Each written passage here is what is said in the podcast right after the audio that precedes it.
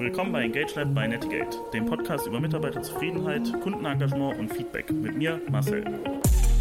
Und dieser Reichtum des Landes ist diese Vielfalt. Das müssen wir noch lernen, zu schätzen lernen. Diese Begegnungen mit anderen Kulturen, mit anderen Denkweisen, anderem Essen und, und, und, das bereichert uns alle so sehr. Mein Gast heute ist Gilbert. Gilbert und ich sind Kollegen bei Netigate und wir waren vor zwei Wochen beide auf der Zukunft Personal Europe in Köln. Wir teilen in der heutigen Folge unsere Einblicke und Erfahrungen von der Messe. Außerdem habe ich mich auf der Messe mit verschiedenen Leuten zu aktuellen Themen, Trends, aber auch persönlichen Erfahrungen unterhalten, von denen wir heute einige hören werden. Diese Folge ist ein Zweiteiler. Die zweite Hälfte erscheint nächste Woche. Hallo Gilbert.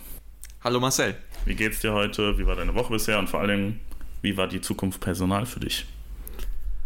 Mir geht's gut. Vielen Dank der Nachfrage. Und die Woche hat auch gut angefangen. Und ich freue mich jetzt über die Zukunft Personal zu reden. Die war jetzt in der vergangenen Woche und wirklich ein außerordentliches Ereignis für mich. Wie lange warst du da und an welchem Messetag? Ich war am zweiten Messetag da, von früh bis spät, also am Mittwoch, und habe eine ganze Menge von der Messe mitgenommen. Sehr gut. Du hast eben auch schon von ein paar Zahlen erzählt. Willst du dazu noch kurz was sagen, von wegen, wie groß die Messe eigentlich war und wie viele Leute da waren? Damit wir ein bisschen einen Scope geben können für unsere Zuhörer. Ja, wir haben gerade auch nochmal nachgeschaut. Ähm, es fühlte sich schon sehr voll an auf der Zukunft Personal und sehr belebt. Und das Gefühl hat nicht betrogen. Also nach den Angaben der Veranstalter ähm, gab es dieses Jahr einen Besucherrekord mit fast 23.000 Besuchern an den drei Tagen in den Kölner Messehallen. Und das ist schon eine gigantische Zahl, denke ich.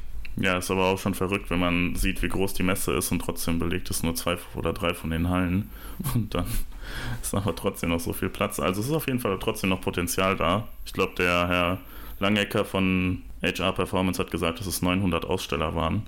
Also auch eine starke Zahl. Was war denn so für dich das Interessanteste, was du auf der Zukunft Personal gelernt hast oder mitgenommen hast, beziehungsweise beobachtet hast? Für mich das Interessanteste war wirklich direkt zu sehen, wie vielfältig die Personalwelt, die HR-Welt oder wie man sie nennen will, ähm, geworden ist. Wie, du hattest ja gesagt, Marcel, es waren drei Hallen, die waren auch thematisch etwas sortiert nach verschiedenen Themen, Weiterentwicklung oder äh, Technologie und so weiter. Und ich war einfach tief beeindruckt, wie viele Anbieter es gibt, die Innovationen ermöglichen, wie, viel, wie hoch das Interesse auch ist unter den Personalmitarbeitern, äh, Personalverantwortlichen und äh, wie rege die Diskussionen auch geführt wurden auf der Zukunft Personal. Ich glaube, das zeichnet gerade diese Messe besonders aus, dass sie nicht nur Neuheiten zeigt, sondern auch sehr, sehr viel diskutiert wird äh, über Trends und äh, Themen. Ja, ich fand es auch sehr interessant, dass halt sehr viele von den Ständen hatten ihre eigenen Panel-Plattformen, sag ich mal, oder ihre eigene Bühne für Vorträge, Diskussionen, wie auch immer. Normalerweise kennt man das ja vielleicht so von der Messe, dass es dann in irgendeinem Kongresszentrum nebendran sind, dann die Workshops und so, aber es war alles auf der Fläche integriert, was auch nochmal ein bisschen, sag ich mal, die Aufmerksamkeit für die verschiedenen Stände vielleicht auch erhöht hat und dann auch für die Speaker, weil man einfach direkt gesehen hat, wer, wer da gerade spricht und über was gesprochen wird und man sich einfach kurz mal dahinstellen konnte und zuhören konnte oder halt eben hinsetzen konnte. Ja. Ja, genau, das war auch mein Eindruck und auch verglichen mit anderen Messen, wo, wo solche ähm, Vorträge ja oft eher Lückenfüller sind mit wenig Interesse, aber das habe ich bei der Zukunft Personal gar nicht wahrgenommen. Also egal welche Bühne, ob groß, ob klein, es war immer voll, es gab immer Rückfragen und ähm, ich denke, das spricht schon sehr für dieses Ereignis. Und es gab ja sogar auch die Möglichkeit, an Workshops teilzunehmen. Wir selbst, also Netigate hat ja auch einen Workshop gehalten. Unsere Consultants waren da unterwegs. Kannst du dazu vielleicht nochmal kurz was sagen, zu was für ein Thema und wie da auch so das Feedback war, was du so mitbekommen hast?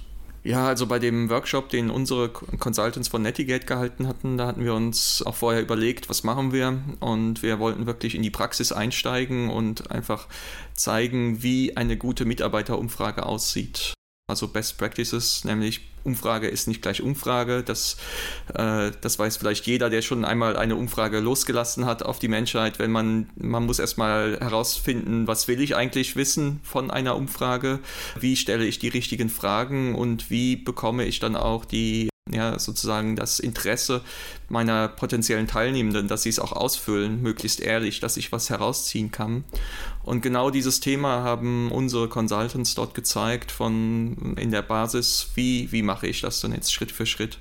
Und das, was ich gesehen habe, was ich gehört habe, war, dass das eben sehr gut ankam. Und das spricht eben wieder für, für diese Beobachtung. Es ist ein Rieseninteresse an Wissen, an praktischen ja, Hinweisen, wie kann ich meine Arbeit besser machen in der Personalabteilung, in der Personalarbeit. Und das, das hat uns, glaube ich, alle gefreut, sowohl die äh, Workshop-Anbieter wie auch die, die Kunden, dass wir echt an Themen arbeiten können. Ja, auf jeden Fall. Also ich habe auch gemerkt, dass das Interesse der Besucher vor allen Dingen auch sehr vielschichtig war. Also es ging nicht nur darum, dass sie sich für ein Thema interessiert haben und eine Sache sich angucken wollten, sondern es waren ja viele verschiedene Interessen da. Und genau. Ich habe auf der Messe ja ein paar Stimmen eingefangen. Ich habe neun oder acht oder neun Fragen gestellt und wir werden uns jetzt gleich sechs verschiedene Perspektiven dazu anhören und wir werden uns jede Frage einmal anhören und dann ein bis drei Antworten dazu und danach diskutieren wir das dann noch ein bisschen und geben vielleicht noch ein paar weitere Insights, die wir auf der Messe und auch in unseren anderen Gesprächen gewonnen haben. Wichtig noch vorab, alle Interviewausschnitte, die ihr hört, sind ein Teil von längeren Interviews und bis zum Erscheinen der nächsten Hauptepisode, also nachdem diese Episode rausgekommen ist, werden wir jeden Tag eines der Interviews als Bonus-Episode rausbringen. Die sind so zwischen 8 und 15 bis 17 Minuten lang. Könnt ihr euch also dann auch gerne, falls euch eine Perspektive besonders interessiert, in Komplettton anhören.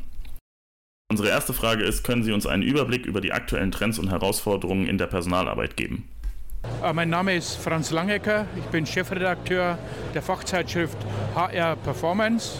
Ja, ich würde sagen, das Geschäft geht, das ist ja auch ein Stichwort hier, People-Centric Companies. Das heißt, die Firmen werden sich noch mehr um ihre Mitarbeiter kümmern und die Mitarbeiter kümmern sich um die Themen. Aber Mitarbeiter werden auch nicht mehr lebenslang im Unternehmen bleiben. Sie werden von einem zum anderen Unternehmen wechseln. Sie werden sich ihre Themen suchen und den Themen entlang gehen. Das heißt, die Unternehmen müssen sich auch umstellen und müssen der Mitarbeiterschaft vielleicht ein anderes Umfeld bieten. Sie werden mehr lockere Netze knüpfen müssen. Sie werden das ganze Workation, Homework etc. mehr ermöglichen müssen und neue Wege finden, wie man sich inhaltlich vernetzen kann. Ja, was sagst du denn dazu? Wie siehst du das? Hast du vielleicht eine andere Ansicht noch? Ich kann gleich noch ein paar andere Themen dazugeben, vielleicht die auch andere Interviewees noch gesagt haben. Ich denke, da können wir auch aus unserer Netigate-Perspektive voll zustimmen. Wir haben hier zum Beispiel unseren eigenen Benchmark-Report gemacht, wo genau diese Ergebnisse auch herauskamen, dass Mitarbeitende sagen, wir brauchen eine neue Unternehmenskultur, wir äh, verlangen mehr Flexibilität und das, das sieht man in allen Studien und in allen persönlichen Gesprächen, auch im Bekanntenkreis. Es ist viel Bewegung am Arbeitsmarkt, in den Firmen, in den Erwartungen an Unternehmen. Und äh, wie der Herr Langecker gesagt hat, die Firmen müssen sich umstellen auf diese neue Welt. Ich glaube, viele haben es schon verstanden aber es stellt viele Unternehmen auch vor eine große Herausforderung, äh, ihr, ihr Handeln danach auszurichten. Und ich glaube, in diesem Punkt befinden wir uns gerade, dass äh, da nach Wegen gesucht werden muss oder der erste Schritt getan werden muss oft. Ja, also die anderen Teilnehmer haben das größtenteils auch eigentlich ziemlich genau auch so bestätigt, dass halt die, gerade die Mitarbeiterbindung ist ein großes Thema natürlich, weil Fachkräftemangel und jetzt gilt es halt auch vielleicht die Mitarbeiter zu halten, beziehungsweise vielleicht auch Alternativen zur Mitarbeiterbindung zu finden und dann im gleichen Zug natürlich auch neue Leute auch zu finden. Also Recruiting ist auch ein Riesenthema gewesen und ein aktueller Trend und eine Herausforderung und gerade auch Recruiting für die Gen Z, also für die neuen Leute, die gerade frisch in den Arbeitsmarkt kommen, die Jugendtalente zu an sich zu binden vielleicht oder ins Unternehmen zu holen. Aber auch die Benefits und auch die Sinnerfüllung auf der Arbeit sind ein Riesenthema. Und da auch wieder im Anbetracht der Gen Z, dass halt eben Sinnerfüllung auf der Arbeit sehr wichtig ist, dass man was machen möchte, wohinter man steht und nicht eben einfach nur zur Arbeit geht, den Kopf dann nach der Arbeit wieder ausschaltet und die Arbeit vergisst, sondern dass es einen eben auch ja, erfüllt. Jetzt hören wir nochmal eine andere Perspektive zu der Frage, können Sie uns einen Überblick über die aktuellen Trends und Herausforderungen in der Personalarbeit geben, aus der Recruiting-Sicht eher? Ich bin Anton und arbeite für JobTeaser. Ja, ich denke, alle Kunden haben gewissermaßen dieselbe Herausforderung, Young Professionals zu finden. Ähm, durch den Fachkräftemangel ähm, wird es natürlich immer, immer schwieriger, die richtigen Talente anzusprechen. Ähm, ich denke, die Gen Z ist auch eine Zielgruppe, die immer wählerischer wird oder auch immer mehr darüber weiß, dass sie halt ähm, gesucht wird. Und ähm, ja, die Profile, die gesucht werden, insbesondere natürlich die technische Profile aus dem MINT-Bereich, Ingenieurwissenschaften, IT, das sind so die Hauptprofile, die gesucht werden, genau. Und was ist da speziell jetzt vielleicht mit der Gen Z so die größte, ich sag mal, Schwierigkeit oder der größte Wunsch, den die so haben? Ja, ich glaube, der größte Wunsch, den die haben, ist halt eben Selbstverwirklichung, äh, Flexibilität und da wird auch viel getan von den Unternehmen. Zum Beispiel, als ich angefangen habe zu arbeiten, war Homeoffice ein Fremdwort. Ich habe es erst durch Corona kennengelernt und will es jetzt aber nicht mehr missen. Und das ist auch das, was ich den Kunden immer mitgebe oder als Empfehlung gebe, Remote-Arbeit anzubieten. Zum einen, um mehr Auswahl zu haben von den Kandidaten, aber auf der anderen Seite einfach auch, um Kandidaten zu finden. Ja. Genau, und da haben wir jetzt eben gerade nochmal gehört, halt, dass eben das Recruiting und gerade auch im Gen Z-Bereich natürlich auch ein Riesenthema bei vielen Unternehmen ist. Möchtest du noch was dazu sagen? Ja, es wird ja, hat der Anton ja auch gerade immer wieder die Generation Z erwähnt. Ich habe da gerade eine Studie von McKinsey gelesen, die ich sehr, sehr interessant fand. Die können wir ja auch in die Show Notes reinpacken, den Link dazu. Die sagt eben, ja, wir projizieren gerade sehr viel auf Gen, äh, die Gen Z. Ähm, allerdings ist das gar kein großes Generationenthema, die, dieser Wunsch nach Flexibilität, nach neuen Freiheiten, nach neuen Wertemodellen. Äh, das, das ist eigentlich bei allen Generationen gegeben. Also das war, äh, das hat, diese Studie hat ähm, diesen Mythos der Gen Z etwas aufgeräumt, denke ich. Und das ist auch wichtig zu, zu sehen. Ähm, das, das ist gar nicht nur ein Generationenthema, was hier auf uns zurollt. Das äh, trifft alle zu. Das dass hohe Erwartungen der Mitarbeiter im Arbeitsmarkt sind.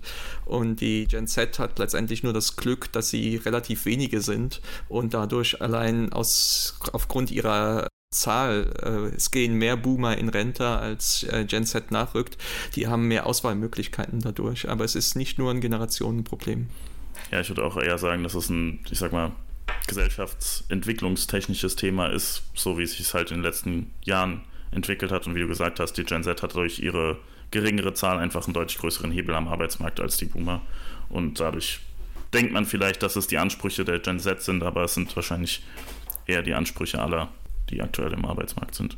Eine Frage, zu der ich jetzt noch kein, zu der ich jetzt keine Stimme habe, aber die vielleicht für uns beide auch interessant ist, ist, welche neuen Technologien oder Tools haben sich als besonders hilfreich für die HR-Arbeit erwiesen und warum? Was ich viel gehört habe, ist halt Social Media ist in der HR immer wichtiger geworden, weil früher war es halt so, ne, LinkedIn und Xing oder was auch immer wurden für Recruiting benutzt. Und heute ist es aber auch so, dass gerade für die jüngere Generation eben auch Instagram, TikTok, was auch immer benutzt wird, um eben Employer Branding zu betreiben, aber dann auch die Leute zu rekrutieren. Und dann halt eben die Themen auch wie KI, Automa KI und Automatisierung, einfach, dass Prozesse automatisiert werden, mit KI gestützt werden und so, um die Effektivität zu erhöhen, weil es gibt halt auch immer weniger Leute Personaler müssen vielleicht effizienter arbeiten, etc. Weiteres wichtiges Thema sind Benefit-Tools gewesen, also dass halt eben es Plattformen gibt, auf denen man Benefits anbietet oder Benefit-Marketplaces, solche Sachen. Und dann, wo wir es gerade schon für Plattformen hatten, eben auch Lernplattformen, wo man halt die Mitarbeiter weiterbilden kann, die Mitarbeiter sich selbstständig weiterentwickeln können. Genau, solche Sachen. Hast du noch was dazu gehört, was vielleicht spannende Technologien angeht oder Tools? Ja, ich denke, das Wort KI, das waberte durch die ganze äh, Messe.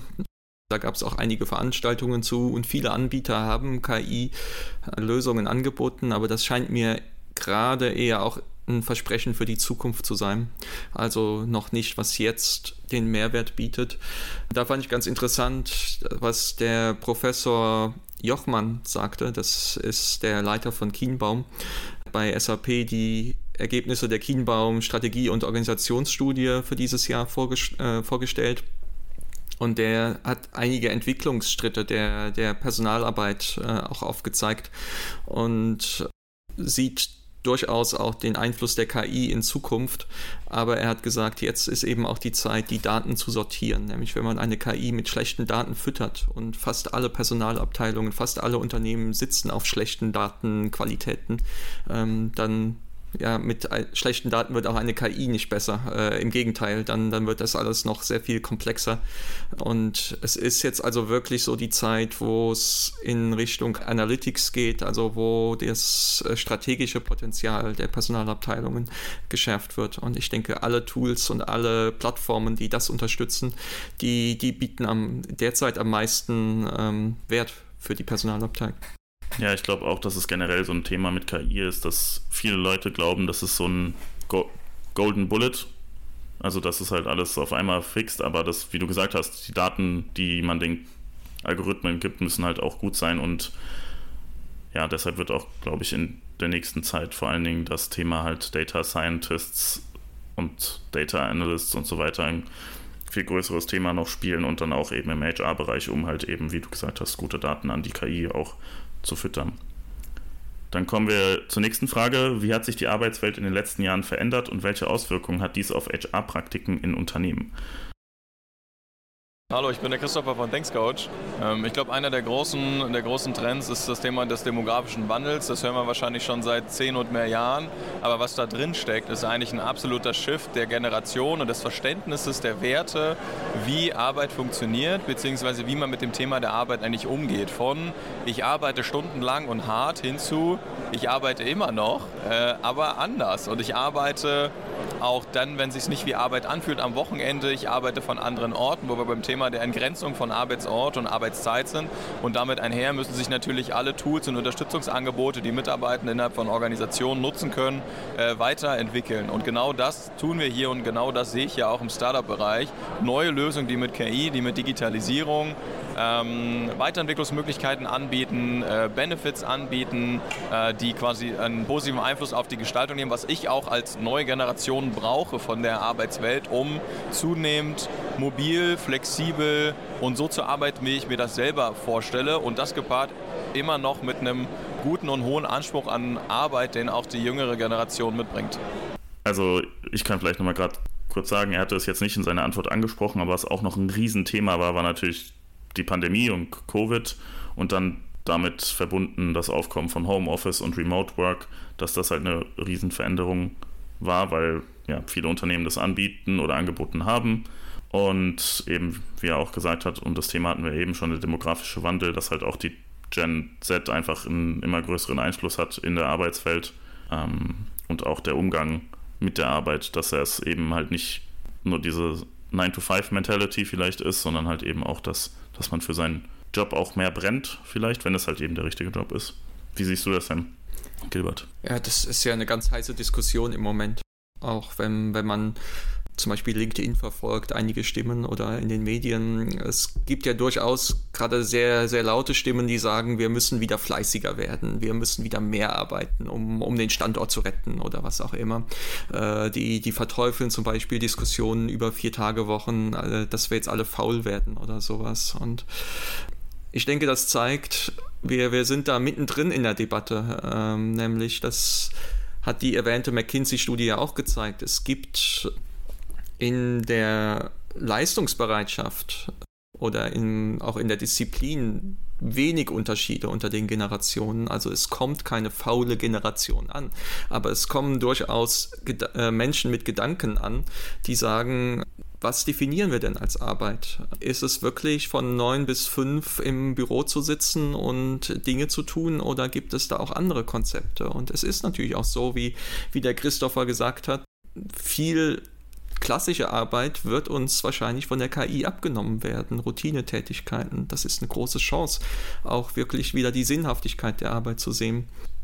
Diese Debatte, da gibt es so viele Gedanken und Ideen zu, aber ähm, ich denke, da wird kein Unternehmen drum herum kommen, sich dieser Debatte zu stellen. Und äh, wer, wer da nicht ähm, wenigstens offen ist und das sagen wir gerade als Feedback-Unternehmen auch. Wer, wer nicht reinhört, wo, wo sind die Bedürfnisse, äh, dann, dann wird es ganz schnell problematisch, weil sich da Erwartungen aufstauen, die am Ende im schlechtesten Fall in eine Kündigung äh, resultieren.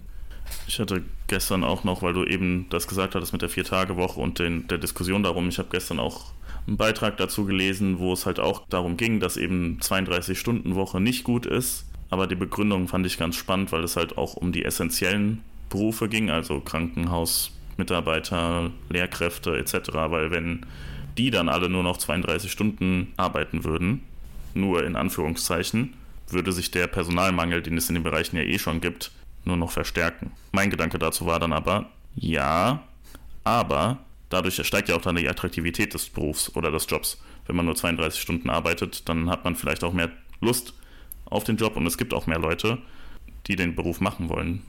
Wie siehst du das denn? Ja, ich denke, das wird auch gerade im Moment wieder durch viele Untersuchungen ja auch gezeigt. Wir haben gerade in Deutschland noch eine riesige stille Reserve zum Beispiel an Frauen, die nicht im Job sind und die äh, aus vielerlei Gründen Teilzeit arbeiten wollen oder müssen. Und die wird zum Beispiel nicht gehoben im Moment. Das ist ähm, ein Riesenpotenzial. Und ja, es, es wird eben so sein. Früher oder später müssen sich die Unternehmen darauf einstellen, weil einfach nicht mehr genug Leute da sind. Und dann kann man entweder mehr automatisieren, auch das ist auch gerade im Gesundheitswesen ja durchaus denkbar, aber es wird ein, einfach der, das Angebot gegeben werden müssen, um, um flexibler zu arbeiten, weil die Erwartung ist da. Ja, ich glaube, da müssen sich die Unternehmen aber auch selbst einfach ein bisschen vielleicht an die eigene Nase greifen, weil es wird immer ausgeschrieben, Teilzeit ist möglich und so, aber die Umsetzung ist dann manchmal ein bisschen schwierig, sage ich mal. Und das war auch ein Thema, was auf der Messe auch aufkam in Gesprächen, dass halt eben Sachen vielleicht versprochen werden, angeboten werden, dann aber nicht umgesetzt werden von den Unternehmen. Und das ist so eine Schwierigkeit, dass es dann auch von oben bis nach ganz unten durchgetragen wird, solche Policies, sage ich mal, mit Teilzeitarbeit etc. Und du hast da eben auch noch die Kündigungen angesprochen. Ich habe auch das, nicht das Gefühl, ich habe gehört, dass das Thema Mitarbeiterbindung auch immer wichtiger wird. Wir kommen da später auch nochmal zu. Es gibt auch eine Frage zur Mitarbeiterbindung, aber das fand ich auch sehr spannend, gerade weil wir ja auch in dem Bereich tätig sind und mit unserem Feedback-Tool, dass wir halt eben die Mitarbeiterbindung verbessern wollen durch Feedback. Dann zur nächsten Frage. Welche strategischen Ansätze verwenden erfolgreiche Unternehmen, um Talente zu gewinnen und zu halten? Also tatsächlich auf mehreren Kanälen präsent zu sein, ähm, die Kandidaten sehr, sehr früh anzusprechen. Also wir machen immer Umfragen bei der Gen Z und haben herausgefunden, die meisten entscheiden sich schon während des Studiums, welche Branche, welches Unternehmen es sein soll und da wirklich auch frühzeitig die Kandidaten anzusprechen, aber eben auch so zu binden, dass man jetzt nicht nur sagt, du kannst Karriere machen, sondern auch, hey, wir achten auch darauf, dass du privat zufrieden bist. Stichwort Remote, Sabbatical oder auch Benefits zu geben. Genau, also wir haben es ja gerade gehört von Anton, mehrere Kanäle sind wichtig, frühzeitige Ansprache ist auch wichtig, gerade wenn es halt um die Gen Z geht, weil wir ja junge Talente zu gewinnen. Anderes Thema, was auch aufkam und was vielleicht auch aus unserer Marketing-Sicht interessant ist, ist halt das Thema Employer Branding. Das wird ja auch immer wichtiger, dass man sich halt auch mit seinem Unternehmen identifizieren kann. Und ich glaube, damit können auch viele Unternehmen noch was dazulernen, was das angeht. Und auch vielleicht das Thema mehr priorisieren, weil ich habe immer das Gefühl, dass passiert erst ab einer bestimmten Unternehmensgröße, weil dann halt die Personalabteilung auch die Kapazitäten hat, das Ganze durchzusetzen bzw. umzusetzen. Wie siehst du das denn?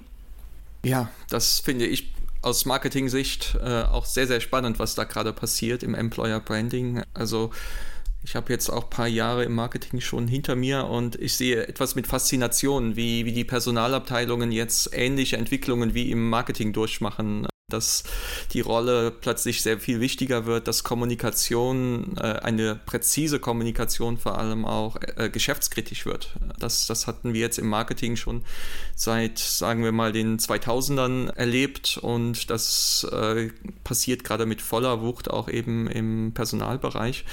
Und da fand ich auf der Messe sehr, sehr spannend auch die starke Präsenz der Corporate Influencer gab ja einen, eigenen Corporate Influencer Bereich, ganz grandios organisiert von Klaus Eck. Ähm, der hatte 40 dieser Unternehmensbotschafter dort versammelt, die, die authentische Stimmen sind für ihr Unternehmen, die auf LinkedIn posten oder auf Instagram oder auf YouTube und Einblicke geben, mit relativ viel Freiheiten auch und dadurch auch ähm, sehr ja, gute Einblicke in das Unternehmen geben und ich bin überzeugt, wenn, wenn man sich das anschaut, wie, wie toll das, wie toll die arbeiten und wenn man sich auch mit Menschen unterhält, die, die sich bewerben bei diesen Unternehmen, das, das hat einen riesen Einfluss und je menschlicher sich ein Unternehmen gibt und seine eigenen Menschen als Influencer, Corporate Influencer nutzt, desto erfolgreicher wird das Employer Branding. Also das ist, glaube ich, ja schon eine Binsenweisheit. Das Employer Branding ist mit einem Obstkorb nicht getan. Äh, das, das sind Äußerlichkeiten. Es hängt sehr stark von der Aktivierung der eigenen Mitarbeiter ab, dass die Markenbotschafter werden. Und das geht natürlich auch nur, wenn eine gute Kultur im Unternehmen herrscht, sonst äh, macht das keiner. Aber dann hat man eigentlich sehr gute Chancen auf dem Markt. Ja, ich glaube auch, dass einfach die Unternehmen, vor allen Dingen die traditionelleren Unternehmen, lernen müssen, transparenter zu sein, weil viele Unternehmen, glaube ich, noch dieses, ja, wir wollen nichts von uns preisgeben, was dann vielleicht andere für sich nutzen könnten oder gegen uns nutzen könnten. Aber man muss da ein bisschen Mut einfach auch haben, seine inneren Zahnräder vielleicht auch ein bisschen offen zu legen und den, der Welt zu zeigen, wie ist es eigentlich bei Unternehmen XY und wie ist es bei uns zu arbeiten und was machen unsere Mitarbeiter so den ganzen Tag und was ist uns wichtig im Alltagsgeschäft etc. Gut, dann kommen wir zur nächsten Frage. Eine bisschen kritischere Frage. Wie wichtig ist die Förderung von Vielfalt und Inklusion in der heutigen Arbeitswelt und welche Maßnahmen ergreifen Unternehmen, um diese zu unterstützen? Diesmal hören wir von drei Leuten. Hi, äh, ich bin Jasmin Malner. Ja, also ich arbeite bei Bonn Republic. Wir sind ein Wiener Startup, mittlerweile schon ein Scale-Up. Und wir haben eine mitarbeiterzentrierte Talentmanagement-Plattform entwickelt. Gute Frage. Wir haben bei Bonn Republic, ja, wir sind sehr mitarbeiterzentriert und wir haben auch eine Funktion, Sie nennt sich äh, Challenges und es ist ein Tool für Ideenmanagement. Und da haben wir halt auch gesagt, hey, über One Republic kannst du auch äh, Mitarbeiterzufriedenheitsanalysen, Umfragen gestalten, Surveys. Und es wird halt oft auch oder in gewissen, also bei Kunden ist auch äh, in der, aus der Mitarbeiterumfrage herausgekommen, dass Diversity and Inclusion einfach noch ein bisschen Spielraum nach oben ist. Also da ist Verbesserungspotenzial im Unternehmen vorhanden. Was wir dann machen können ist, wir sagen, hey, wir gestalten eine Challenge. Wir schmeißen den Ball mal an die ganze Belegschaft, an das Herzstück vom Unternehmen, an die Mitarbeiter und fragen mal, hey, was können wir machen, wie können wir euch am besten unterstützen, um Diversity und Inclusion zu fördern. Und dann haben wir wirklich mal den Ball an alle geschmissen und gesagt, hey, lasst eurer Kreativität freien Laufen. Da ist wirklich nur die Kreativität frei, äh, Grenzen gesetzt. So. Und da haben wir auch richtig gute Ideen von unseren Kunden bekommen, wie, ja okay, einfach machen wir mal so ein Friday, so ein International Friday, Friday, wo einfach jeder seine Kultur vorstellt und so weiter und so fort. Und weil du mich gefragt hast, ob das wichtig ist, ja, definitiv. In der heutigen Welt, wo alles vernetzt ist, Globalisierung, Digitalisierung, wo viele nur remote arbeiten oder teilweise in verschiedenen Offices, Shared Offices all over the world, und ich auch für Internationalität stehe, ist es absolut ein Thema und soll gefördert werden im Unternehmen. Und bitte nicht darauf vergessen. Und es, es, es, arbeitet schon, es arbeiten verschiedene äh, Kulturen in einem Unternehmen und die soll man anerkennen und gleich sehen. Also wirklich. Und es ist nicht nur so dahergesagt. Also das Thema ist überall präsent und äh, bietet unglaubliche Chancen für unser Land. Diese Vielfalt, diese kreative Vielfalt, was Leute einbringen können.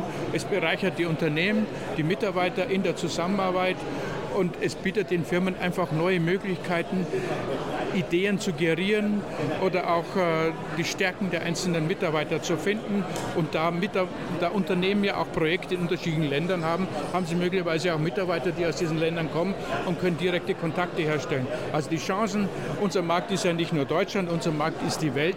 Ja. Und wenn die Welt bei uns zu Hause ist, dann können wir sie auch viel eher erreichen. Würden Sie sagen, dass es da aber auch noch, ähm, ich sag mal, Schwierigkeiten gibt, die gerade Unternehmen im Dachraum haben mit dem Thema? Ja, ich glaube. Also ich bin, äh, ich kenne Indonesien sehr gut. Indonesien ist ein riesiges Land mit ein paar hundert Völkern, 200 Sprachen, unglaublich viele Kulturen. Und dieser Reichtum des Landes ist diese Vielfalt. Das müssen wir noch lernen, zu schätzen lernen. Diese Begegnungen mit anderen Kulturen, mit anderen Denkweisen, anderem Essen und, und, und, das bereichert uns alle so sehr. Also das müssen wir noch lernen, da müssen wir daran arbeiten. Das sollten wir positiv in den Vordergrund stellen und auch äh, einfach die Augen offen halten. Wir tun es ja sonst auch, wir reisen ja auch gerne in die Welt. Ja, Aber wenn Fall. die Welt zu uns kommt, haben wir Probleme. Und das ist schade. Das Thema ist immens wichtig und steht für mich auf einer Stufe auch der Nachhaltigkeit. Ich finde, das sind gerade so zwei Themen, die gerade so durch die Arbeitswelt und durch die Wirtschaft äh, gehen und wandern. Ähm, Diversität bekommt noch nicht das die Aufmerksamkeit, die es bekommen sollte, ähm, weil es, glaube, ich, noch mal so zwei Jahre hinten dran ist, in Anführungsstrichen, im Vergleich zu einem äh, Hype-Thema, was wir davor diskutiert haben, wie die Digitalisierung. Das kommt jetzt so langsam gut in die Umsetzung. Das wird mit dem Thema Diversität und Inklusion auch passieren.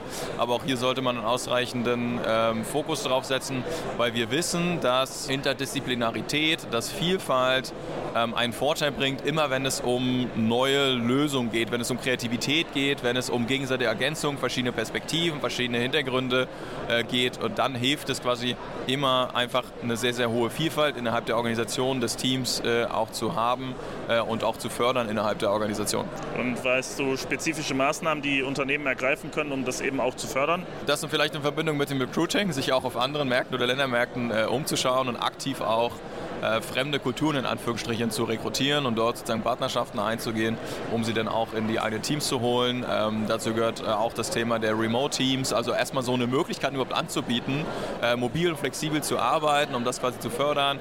Dann äh, ähm, geht es natürlich weiter zum Thema äh, interkultureller Trainings und so weiter, ähm, um eben auch mal aufzuzeigen, welche anderen Perspektiven und Möglichkeiten Mitarbeitenden auch mit die, genau diesen anderen Perspektiven äh, einmal haben. Und ganz am Ende komme ich äh, auch immer wieder zu dem Punkt, egal was für ein Thema man innerhalb von Organisationen fördern möchte, man braucht jemanden aus dem Top-Management und einen Entscheider, der das unterstützt. Das heißt, man kann sonst noch was einführen und versuchen, das Thema zu, äh, zu promoten. Am Ende brauche ich einen Top-Entscheider, der das Thema ähm, innerhalb der Organisation für sich selber als strategisches Thema erkennt und treiben möchte, ähm, um es voranzubringen. Ich fand sehr interessant, dass tatsächlich haben die meisten der Leute, mit denen ich gesprochen habe, haben die Frage immer auf die kulturelle Vielfalt bezogen. Und es gibt natürlich auch noch andere Aspekte der Inklusion, wie Menschen mit Behinderungen. Aber wie siehst du das denn in, gerade im Dachraum mit der Inklusion, aber auch der Integration, kulturelle Vielfalt? Wie ist da der aktuelle Stand? Was können wir noch lernen? Tja, also ich stimme den ähm, Interviewpartnern voll zu, äh, denke ich. Das, das können wir alle, dass Diversität sehr bereichernd ist äh, für ein Unternehmen, die verschiedenen Ansichten bündeln, äh, was Neues entwickeln.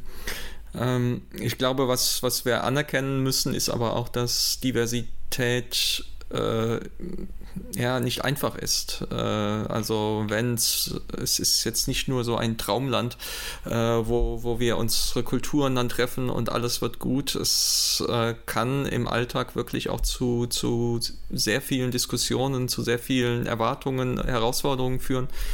Ähm, das fand ich ganz spannend bei äh, dem Vortrag von Jonas Starik, der ist Brandmanager bei McDonald's und ähm, was auch ein sehr diverses internationales Team in diesem Fall ist. Und der, der hat eben auch gesagt, wir müssen sehr, sehr, sehr, sehr viel und sehr, sehr klar diskutieren.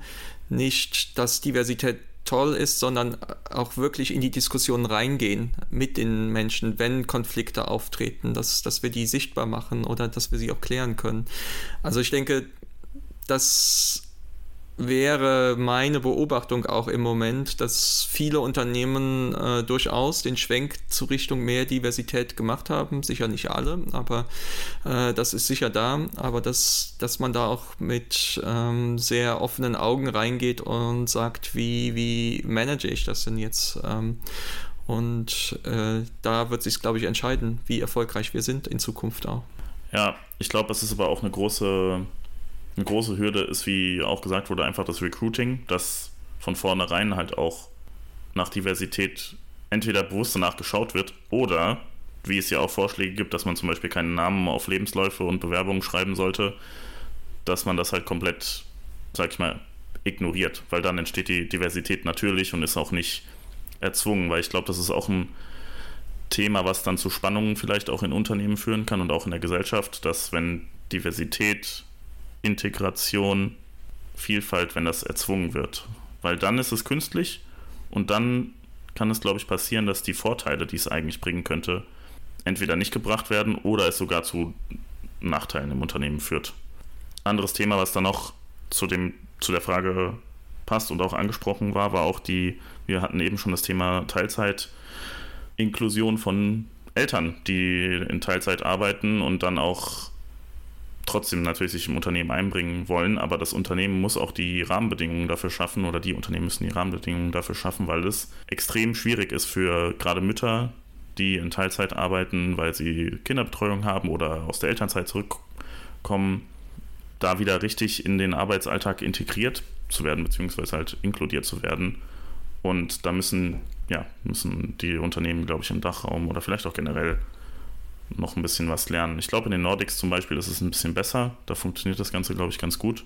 Ja, ja, das sehen wir. Wir sind ja ein schwedisches Unternehmen als Netigate und da ist es natürlich auch so, dass ähm, der Staat oder das Sozialwesen viel mehr liefert als hierzulande.